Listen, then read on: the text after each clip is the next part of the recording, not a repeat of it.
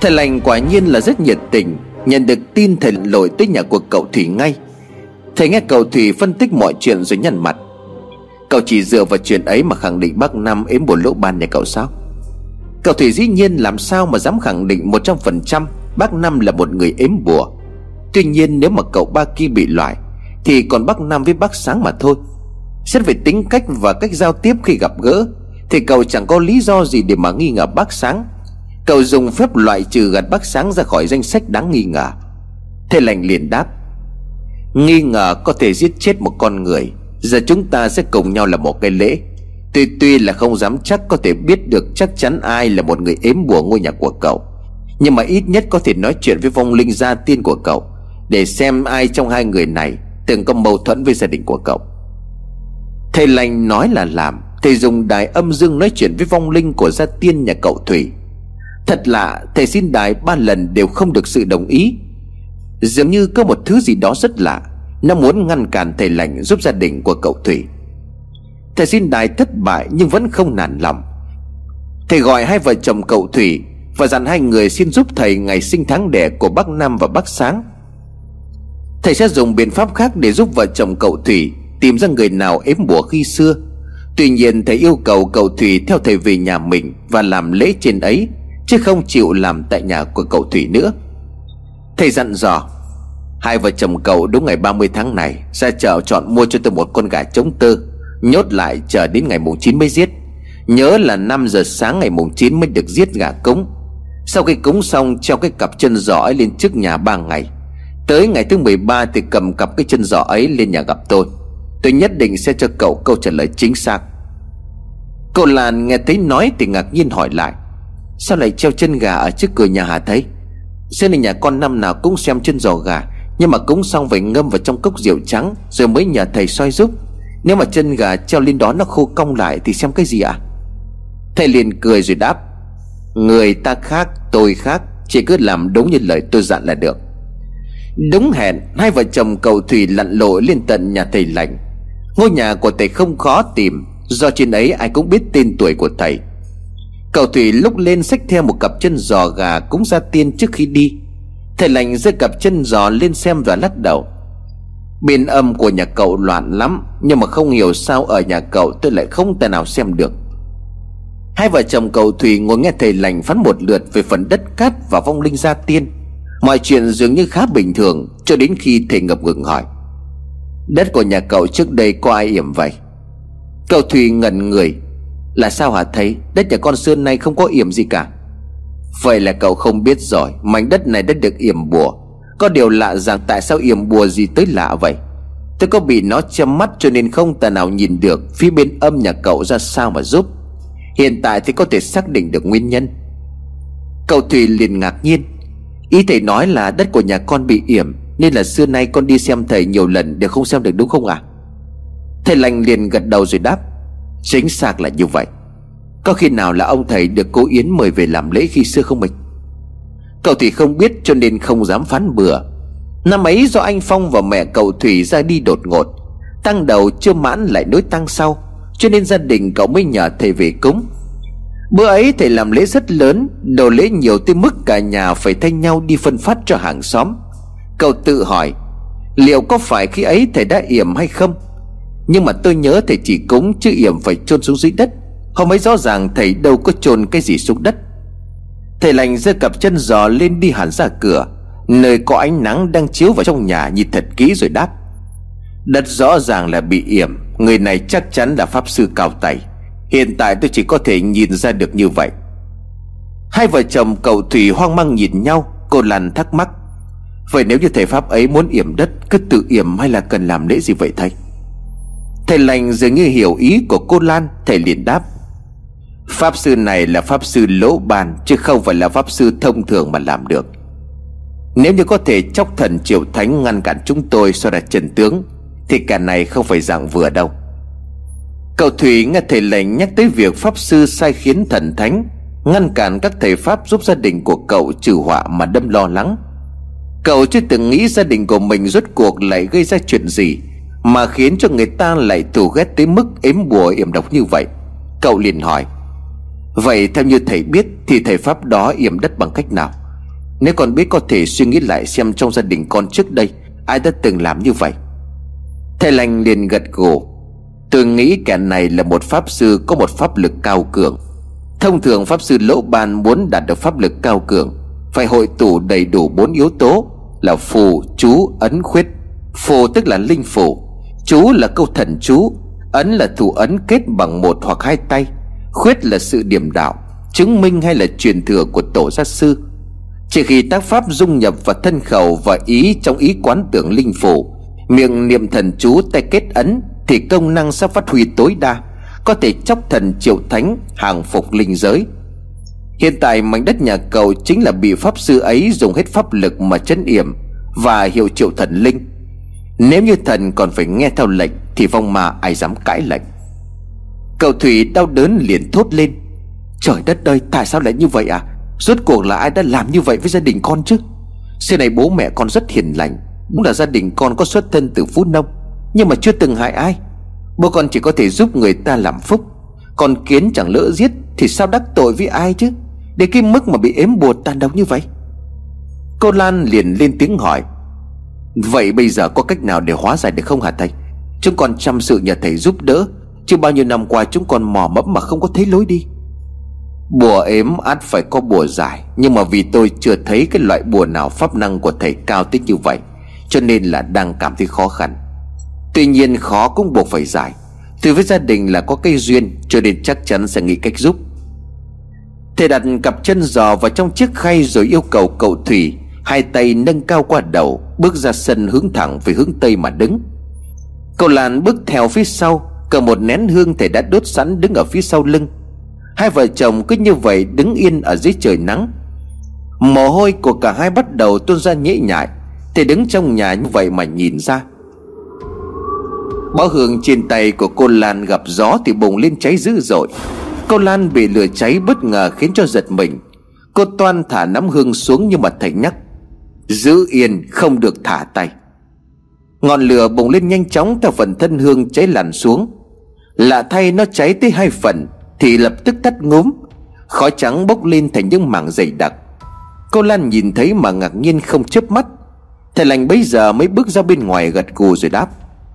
Vậy là được rồi đó, Hai vợ chồng vào nhà đi.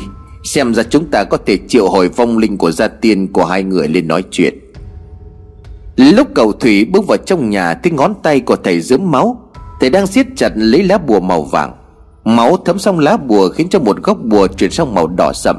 Cậu liền thắc mắc, Tay của thầy tại sao lại chảy máu vậy ạ? À? Thầy liền khẽ mỉm cười, Ta dùng mật tông triệu quỷ hồn Xin phép đưa vong linh của gia tiên cậu Lên được dương gian để nói chuyện. Câu Lan bây giờ mới nhìn vào bàn tay của thầy lành Lúc bó hương bốc cháy câu hoảng hốt nên có liếc về phía tay của thầy lành, Thì thấy bàn tay phải của thầy đang ấn chú lên lá bùa. Lúc ấy cô bị thầy nhắc nhở, Cho nên lập tức chuyên tâm và bó hương cầm ở trên tay, Chứ không để ý tới hành động của thầy nữa. Bây giờ cô mới biết lúc đó thầy đang thi triển pháp lực. Bó hương bỗng dưng bùng cháy kia Chính là do cái lá bùa vào cái mật tâm của thầy dùng gây ra. Thầy bước nhanh lại phía ghế ngồi xuống. Hơi thở của thầy có vẻ như gấp gáp hơn bình thường. Cậu cầm lấy lá bùa ấy đưa qua mặt của cậu Thủy rồi thổi mạnh. Cậu Thủy lập tức thấy người như mất sức lực.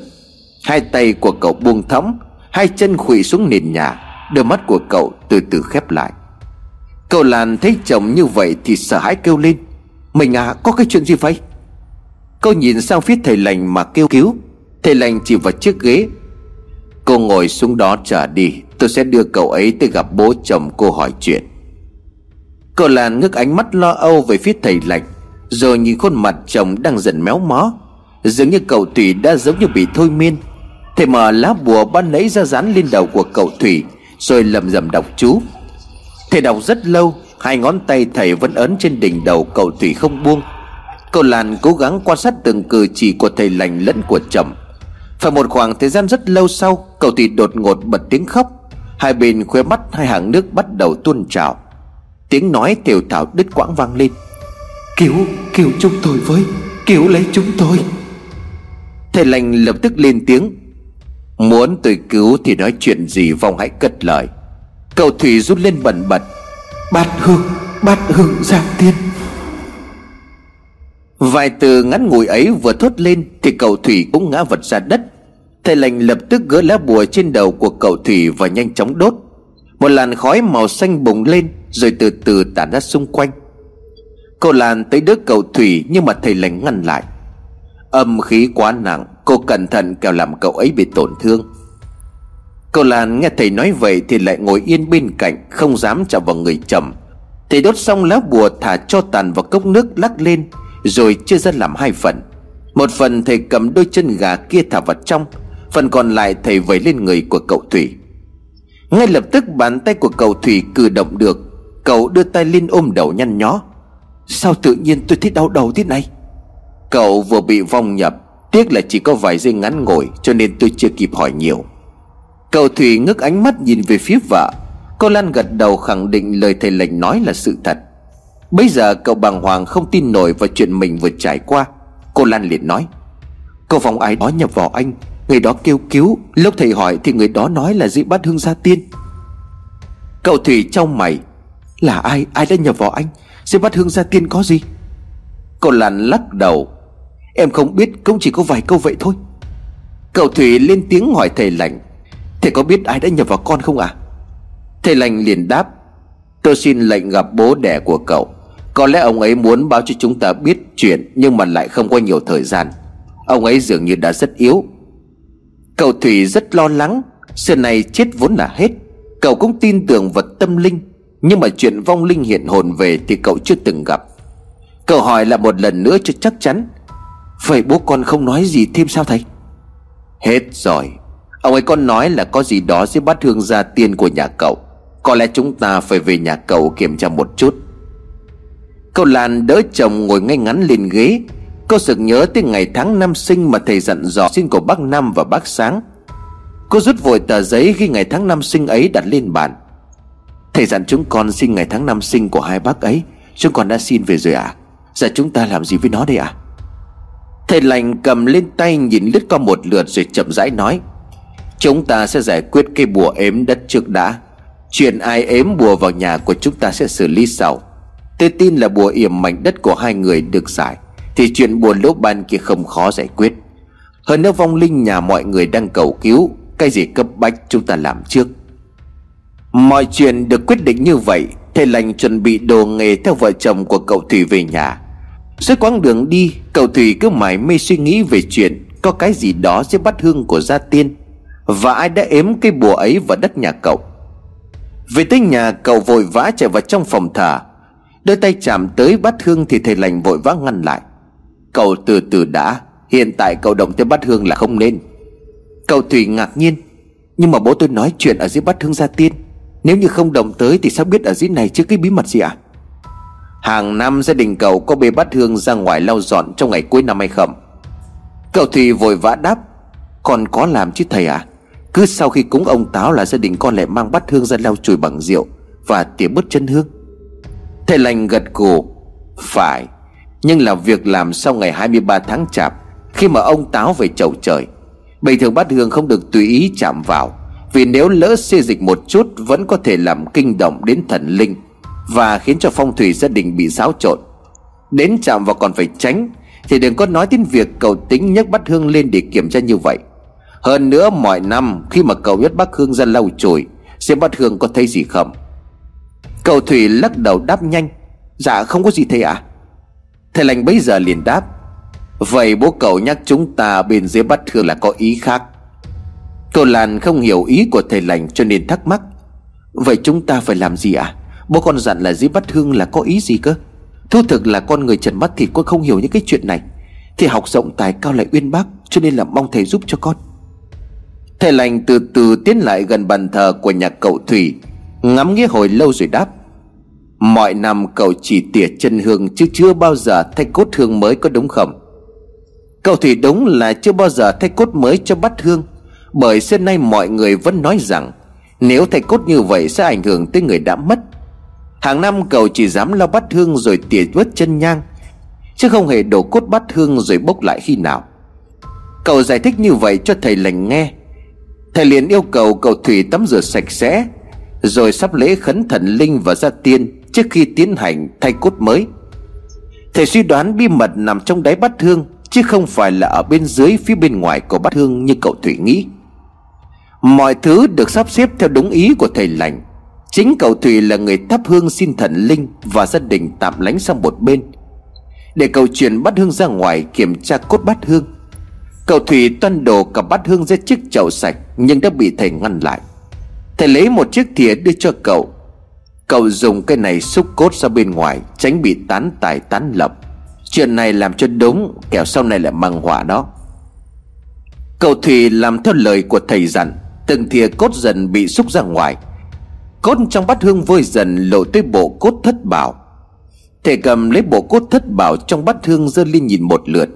Trong đó có đầy đủ Thiếc vàng, thiếc bạc, thạch anh, ngọc mã não Ngọc trai san hô đỏ. Tất thảy đều đầy đủ và không có bất cứ điều gì lạ. Thầy liền hỏi Cậu tìm xem còn gì nữa không? Cậu Thủy nhanh tay xúc tất cả cốt ra ngoài. Thì bất ngờ có một tờ giấy lạ màu vàng.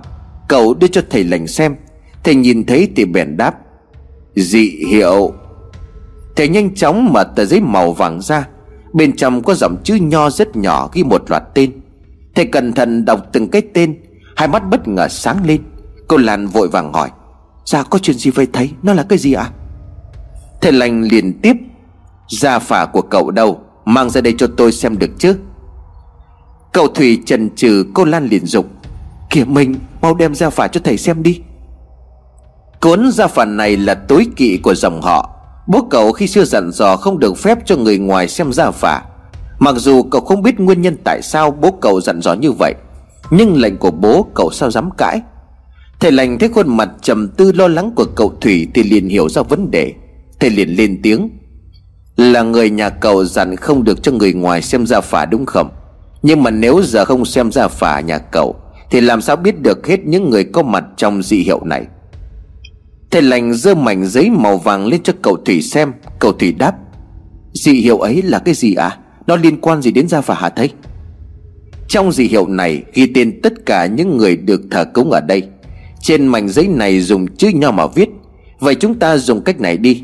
Tôi sẽ không xem ra phả nhà cậu, Nhưng tôi sẽ dịch tên từng người Cậu kiểm tra trong gia phả xem Những người được thờ cúng là ai. Làm như vậy, cậu vẫn không làm sai quy tắc của dòng họ, Mà chúng ta vẫn tìm được người nhắc đến trong dị hiệu. Cậu Thủy thấy lời của thầy lành nói dường như rất có lý cho nên lập tức đồng ý. Cuốn gia phả nhanh chóng được mở ra. Thầy lành đọc từng cách tên trong dị hiệu. Hai vợ chồng cậu Thủy bắt đầu dò từng người. Những cái tên thầy lành đọc Đều tương ứng với một người trong gia phả. Tuy nhiên, có một cái tên Đồng Văn Bạch Vẫn được nhắc đến trong dị hiệu, Nhưng lại không có trong gia phả Cậu Thủy tìm đi tìm lại, Không thấy ai tên là Đồng Văn Bạch, Liền ngạc nhiên. Cái tên này không có trong gia phả Người này họ đồng, nhưng mà sao con chưa nghe nhắc tới bao giờ chứ? Thầy lành khẽ dừng lại mỉm cười.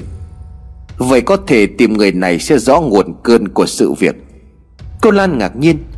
Tại sao gia đình con thờ người này mà mình lại không biết? Người này cùng họ đồng mà lại bị gạch tên gọi ra phả. Chuyện này có vẻ lạ quá. Cậu Thùy liền thở dài. Bộ tình nhắc đến tên người này có ý gì chứ? Thầy lành liền đáp. Tên người này được viết ở hàng trên, Ngang với các cụ nhà anh. Vậy anh phải tìm được các ông bà hỏi chuyện về người này. Cậu Thủy thu xếp phòng cho thầy lành ở Và tranh thủ đi dò hỏi các cụ trong họ Tìm ra thông tin của người tên Đồng Văn Bạch. Mọi người trong họ khi đó được hỏi tới cái tên ấy, ai cũng ngạc nhiên, Vì không biết câu chuyện. Sau cùng mọi người khuyên cậu Thủy tìm tới cụ Úa để hỏi chuyện. Bà cụ Úa này đã hơn trăm tuổi nhưng vẫn còn khỏe. Ngày cục cụ như một đứa trẻ lên mười, Nhưng chân vẫn bước thần thoát Điều đáng tiếc là cụ Úa lại mắc bệnh lẫn của người già. Lúc cụ nhớ chuyện, Nhưng có lúc cụ lại chẳng biết mình đang nói và làm gì. Cậu Thủy tới để gặp hỏi chuyện. Lúc tới nhà cậu Thủy thấy cụ đang đứng trước gương nói chuyện một mình. Dường như cụ đang cố kể cho người trong gương nghe câu chuyện về ai đó nhưng không được. Cụ tức giận mắng. Nói cả buổi mà bà chẳng biết cái gì Tôi không thèm chơi với bà nữa. Cậu Thủy nghe cuộc nói chuyện một hồi mà chỉ biết thở dài. Cháu cụ bây giờ mới hỏi. Thực ra anh muốn tìm cụ nhà em hỏi chuyện gì à? Cụ bây giờ lẫn lắm, Chỉ nhớ chuyện xa xưa mà thôi. Cậu Thủy cũng chỉ cần hỏi chuyện thời xưa Cho nên mạnh dạn lên tiếng. Thưa cụ Cụ có biết ai tên là Bạch, Đồng Văn Bạch không à Cụ úa nghe cái tên ấy lập tức bước ra nhìn chằm chằm vào cậu Thủy mà hỏi. Ai thế? Ai tìm anh Bạch thế? Cậu Thủy vui mừng bởi cụ úa quả nhiên nhớ được người tên Bạch. Đáng tiếc khi cậu Thủy hỏi người đó là ai Thì cụ lại không trả lời. Cậu cố hỏi thì cụ đưa tay lên che miệng đáp. Không được nói Nói ra là bị đánh chết. Thái độ và lời nói lạ của cụ úa Khiến cho cậu Thủy ngạc nhiên lắm. Cậu dò hỏi nhưng mà cụ úa nhất định không nói. Cháu cụ vào dỗ dành Nhưng cụ cũng chẳng trả lời. Cậu Thủy sau cùng đưa thầy lành tới gặp cụ úa. Kỳ lạ rằng cụ úa nghe thấy thầy lành hỏi chuyện Thì trả lời vanh vách. Qua câu chuyện của cụ úa Thì cậu Thủy biết được rằng Người tên là Đồng Văn Bạch kia Chính là người em cùng cha khác mẹ Với cụ nội của nhà cậu Thủy. Người này vốn là con riêng cho nên bị đối xử tệ bạc Và bị khinh thường. Hai mẹ con người này còn ăn trộm báu vật của dòng họ rồi bỏ trốn. Chính vì vậy mà tên của người đó không được phép ghi trong gia phả. Cậu úa chỉ biết câu chuyện cho đến đó, Bởi sau khi người tên Bạch trốn đi Thì không ai biết bất cứ thông tin gì về người này nữa. Họ phiêu bạt hay chết ở đâu cũng không ai biết. Thầy lành bây giờ mới hỏi cậu Thủy về người bốc bắt hương gia tiên cho gia đình cậu khi xưa là ai. Cậu Thủy cũng chỉ biết ông Thông nhờ một người trong họ, Cũng làm thầy cúng bốc giúp. Mọi chuyện chuyển hướng về người thầy này, Và thầy lành khẳng định người đó chắc chắn là người yểm đất khi xưa. Cậu Thủy thắc mắc, Vì muốn hóa giải việc yểm bùa đất này, Phải tìm được người yểm đất khi xưa có đúng không thầy? Thầy lành liền đáp, Không phải, Bùa yểm đất này muốn giải thì tôi giải được Tuy nhiên tôi muốn tìm hiểu nguyên nhân sâu xa của sự việc để giải quyết rứt điểm. Thầy lành làm việc cẩn thận và chu đáo. Nếu đúng là bùa yểm thì đối với thầy lành không quá khó. Nhưng bởi thầy thấy lạ rằng, Tại sao thầy Pháp kia lại yểm mảnh đất này? Thầy muốn tìm được nguyên nhân thực sự của sự việc. Gia đình của cậu Thủy kia bị yểm bao nhiêu năm trời? Thậm chí rất nhiều thầy được mời tới, Nhưng không ai có thể soi ra được vấn đề ngay như bản thân của thầy có thể dễ dàng nhìn ra ngôi nhà bị ếm bùa lỗ ban, Nhưng lại không thể nào phát hiện ra mảnh đất đã bị ếm bùa. Thầy buộc phải nhờ vợ chồng cậu Thủy giết gà lấy chân giò soi tại nhà thầy Mới phát hiện ra sự kỳ lạ trên mảnh đất ấy. Nói tới mảnh đất gia đình của cậu Thủy đang ở Là một mảnh đất của tổ tiên để lại, Ông Thông chính là được thừa hưởng đất từ các cụ truyền lại Và thờ phượng tại đây sau khi thầy phát hiện trong dị hiệu có tên cụ Đồng Văn Bạch, Đã nghĩ ngay tới chuyện thầy Pháp yểm đất kia có liên quan đến người này. Chỉ là thầy chưa hiểu rõ chuyện bắt đầu từ nguyên nhân nào. Sau khi nghe cụ Úa kể lại câu chuyện của mẹ con người tên Bạch, Thì thầy lành phần nào đã hiểu rõ được vấn đề. Cốt lõi chính là thầy Pháp kia quen biết con cháu của cụ Bạch, Hoặc là người đó chính là con cháu của cụ Bạch khi xưa, Cố ý làm như vậy. Cậu Bạch tuy là con riêng Nhưng vẫn là giọt máu của dòng họ đậm. Sự việc báu vật của gia tộc bị đánh cắp Chắc chắn có vấn đề. Đáng tiếc hiện tại những người biết rõ sự việc đó đều đã mất. Cô Úa chỉ nghe bố mẹ mình nói chuyện với nhau, Chứ cũng không trực tiếp chứng kiến sự việc. Cậu Thủy lo lắng nói, Nhưng mà bùa yểm đất này có ý nghĩa gì à Tại sao người đó phải làm như vậy? Thầy lành liền đáp, Ngày mai giải xong bùa yểm này Thì câu trả lời sẽ có mà thôi. Cậu cứ yên tâm, Mục đích của người này là chỉ dùng bùa khống chế cho các pháp sư, Có thể soi ra được sự việc của gia đình cậu mà hóa giải. Nguy hiểm hơn cái bùa điểm này Là đang giữ linh hồn của rất nhiều người trong gia tiên nhà cậu. Ngoài ra tôi còn nghi ngờ, Người yểm bùa lỗ ban rất có thể liên quan đến người Đồng Văn Bạch này. Thầy lành phân tích lại sự việc Và làm lễ giải bùa yểm đất ngày hôm sau. Lễ được bày ra ngoài trời và đợi đúng 9 giờ sáng là tiến hành. Thầy dùng chú đọc liên tục không ngừng nghỉ hai tiếng đồng hồ. Sau khi mã được hóa thì cậu Tùy dùng máu chó mực Đã được chuẩn bị trước đó tạt ra xung quanh, Theo hướng đông tây nam bắc. Tại bốn hướng này, thầy lành cho cắm bốn cành dâu to Trên treo bùa màu đỏ. Sau khi máu chó mực được tạt hết, Thầy lành đứng trong sân hai tay phải cầm kéo, Tay trái cầm kiếm múa một vòng quanh sân. Mỗi lần thanh kiếm vung lên Là tay kéo lại cắt liên tiếp ba cái. Hàng xóm xung quanh thấy chuyện lạ Thì cũng đứng vây quanh nhà mà xem. Nhiều người còn hiếu kỳ trèo hẳn lên bờ tường, Ngồi xem thầy Pháp giải bùa yểm trên đất. 12 giờ trưa, thầy lành cũng ngưng tay. Thầy yêu cầu cầu thủy gỡ hết bốn lá bùa treo trên bốn cành dâu vậy. Thầy lầm nhầm đọc chú rồi dùng kéo cắt nhỏ mấy lá bùa ấy ra, Bỏ vào trong một chậu nước đặt trên bàn. Lá bùa thả trong nước nhanh chóng bị ướt chuyển thành màu đỏ sẫm. Thầy đốt một bó hương to rồi thả vào trong chậu. Hương cháy bùng bùng vì bị dìm vào trong nước tắt ngấm, Nhưng lại bốc lên một làn khói nhạt màu đỏ. Những người hiếu kỳ đứng xem bây giờ phải thốt nhiên để kinh ngạc, Vì màu sắc của khói bốc lên. Thầy lành chậm rãi đáp, Giờ này quan trên đi tuần, Quý vị nên về nhà tránh bị trách phạt. Mọi người hàng xóm nghe thầy lệnh nói vậy, Dù tin hay là không tin, Thì cũng nhanh chóng bỏ về. Thầy đợi mọi người về hết thì thầm vào tay của cậu Thủy vài câu. Cậu Thủy tròn mắt lên ngạc nhiên, Nhưng vẫn lặng lẽ làm theo lời của thầy. Chiếc chầu kia cậu cẩn thận nâng cao hơn đầu bước ra ngoài ngõ, Đặt ở giữa đường và để yên ở đó cho đến chiều. Phía trong nhà thầy lành nghỉ tay, Mọi người tranh thủ nghỉ ngơi rồi buổi chiều tiếp tục làm lễ. Cậu Thủy liền hỏi, Lỡ như đặt cái chậu ấy ở ngoài, Người không biết đổ đi thì sao hả thầy? Thầy lành liền đáp thì còn mong có người đổ đi giúp cậu, Nếu tới 2 giờ chiều mà cái chậu còn nguyên, Còn nếu có người đổ đi giúp Thì chúng ta không cần làm thêm nữa. Vợ chồng cầu Thủy nghe thầy lành nói vậy Thì ngạc nhiên lắm, Nhưng sao thầy lại nói như vậy?